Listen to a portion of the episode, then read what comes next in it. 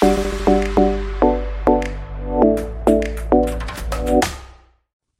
い、ということで、ポトフです。シーズン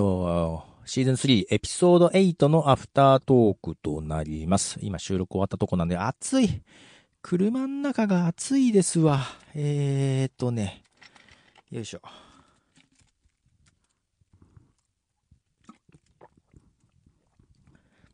まあ今回またちょっと MCU の映画の話をしてしまいましたね。まあブラックウィドウ、まあ見たばっかですしね。はい。結構ね、他に話すところがなくてさ。この話したいんだけど、つって、まあちょっと話させていただきましたが、面白かったね。うん、面白かったです。まあスカーレット・ヨハンソンはいいね。スカーレット・ヨハンソンファンですので、はい。それはね、もうマーベル映画の前からですのでね。で、なんだろう、最近もさ、ジョジョラビットとかにね、出てきたスカーレット・ヨハンソンとか、あと、そう、シェフとかにも出てきたかな。と、あと何だったかな、それこそ、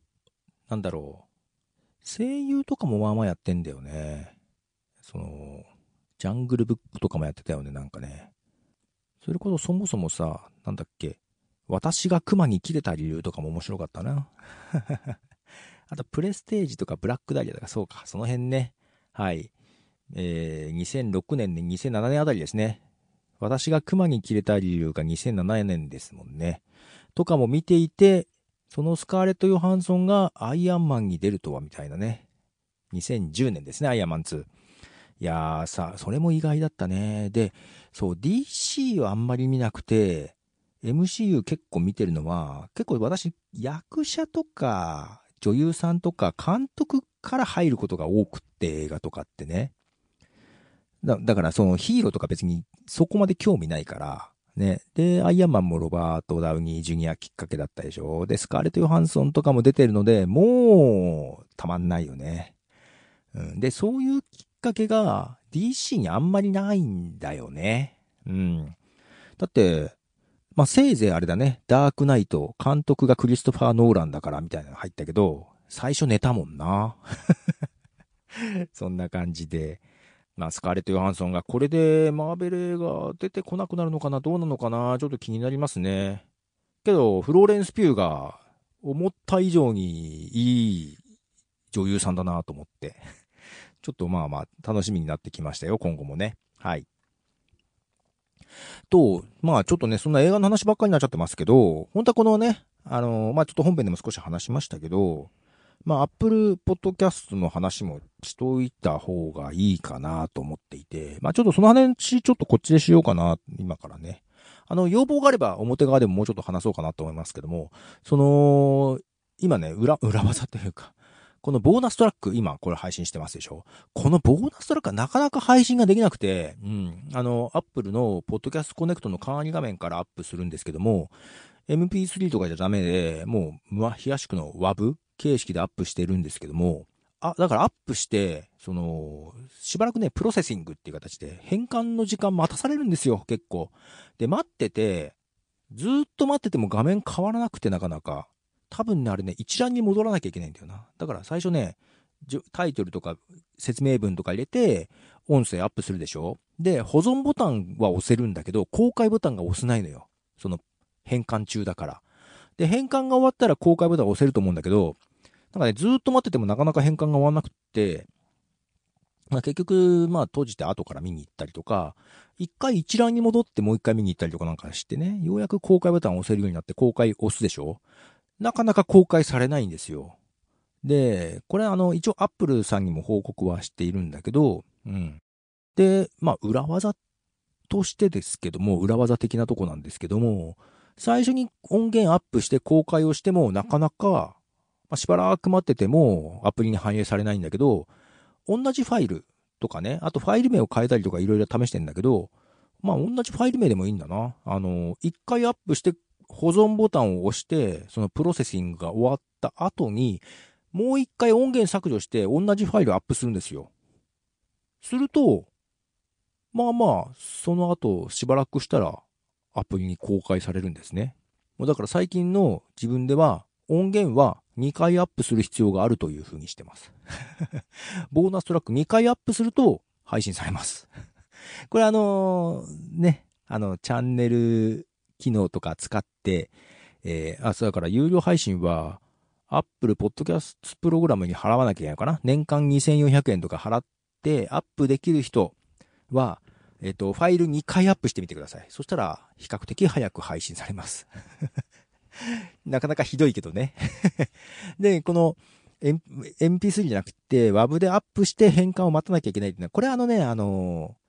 DRM デジタル著作権保護の仕組みを多分かけているんだと思います。音楽でもね、ダウンロードして他のアプリに持っていけないとか多分あると思うんですけども、うん、著作権管理の仕組みがね、同じようなものが入っているはずです。まあそのために非圧縮でアップして変換してもらうと、アップルさんにね、いうことになっていると思います。なので、その有料サブスクリプションにね、登録してくれた人向けの音源を、ダウンロードして人にむやみやたらにコピーしてあげるってことができなくなるはず。試してないですけど、多分そのために、変換作業があるのかなと思ってますので、まあそこは我慢してあげましょうかっていう感じがありますね。で、やっぱりまだポッドキャストコネクトがね、不安定で、そのアナリティクスがあるよね。まあ、見てる人はわかると思うんですけども、ダウンロード数とか視聴者数がどれぐらい、聞いた人がどれぐらいっていうのが出てくるんだけど、時間帯によってその数字が出てこない時があるんですよ。だいたいね、日本時間で午後から夕方にかけて、まあアメリカ時間で昼間の、多分アクセスが多くなってきたら、なんかついていけてなくって数字が出てこないのかなっていう感じです。で、アメリカが夜の時間とか夜中の時間とかの時間帯だとちゃんと数字が出てきたりとかするので、まあまだちょっと安定してないけどな感じですかね。うん。で、まあ数字の方は、まあ私で言うと、まあやっぱり以前よりは増えてます。トップに今載せてもらったりしてるのでね。まあ一番目からは外れましたけど、まだちょっと出てるので。またなので今は一時的にちょっと増えてますので、まあ、今後どうなっていくのかなっていうのはちょっと経過を見てという形ですね。はい。まあ、ちょっとこんな形でボーナストラックは出すようにしています。で、このボーナストラックは Apple Podcast だと、やっぱり片手間だよね。なんつうの？結局 iOS の新しめ 14.5 以降じゃないと、出てこないし、リストにも出てこないし、Mac の場合も結構新しめの OS にしなきゃいけないと。で、もちろん Android とかは無視だし、他のサードパーティーのアプリでももうこのボーナストラックは全然見えないから、やっぱすごい限られるよね。この見れる人、聞ける人っていうのが。だからどれぐらいかな？半分ないと思うんだよね。けどちょっとね、私の場合、アンカーから配信してるミニマイカップオブティーは、Apple Podcast のリスナーが3割ぐらいなわけですよ。けど、この本編マイカップオブティーは6割ぐらいなのね。うん。なので番組によって結構割合が違うなっていう気がしていて、まあその辺はあるので、まあ、番組によって合う合わないはあるだろうなと思うんだけど、ただ本当に Android 完全に無視じゃない？アンドロイドはね、多分アプリ出すと思うんだけどな、そのうち。まだね、iOS でも安定してないから、今もしアンドロイドアプリがあるとしても、今出すともっと大変になるから、まあ、しばらくは期待できないかなとは思いますけどね。ただ、Apple のその有料サブスクリプションがもうちょっと活性化する、ヒットするようになるには、アンドロイド版のリリースが必須だと思います。だからこれがいつになるか次第で Apple がうまくいくかどうかは変わってくると思いますね。で、まあそんな状況なので、この音源は私はまあ Android でも聞くことができるようにという形で Acast であったりサブスタックってところにもアップしたりしてます。サブスタックはね、ちょっと遅れたりする。なんか記事も書きたくなるからね。Acast の方が一番比較的早いかな。その Apple のね、Podcast Connect から WAVで、非圧縮でアップしてる間に、ローカルで MP3 に変換して Acast の方にアップするんだけど、そっちの方が早く終わるからさ、処理がね。うん。で、Apple は2回アップしなきゃいけないでしょ？ 2 回アップして、やっぱりその変換を待たなきゃいけないとかあるので、うん、実は Acast が一番早かったりしますね。はい。ということで、ポトフでした。では。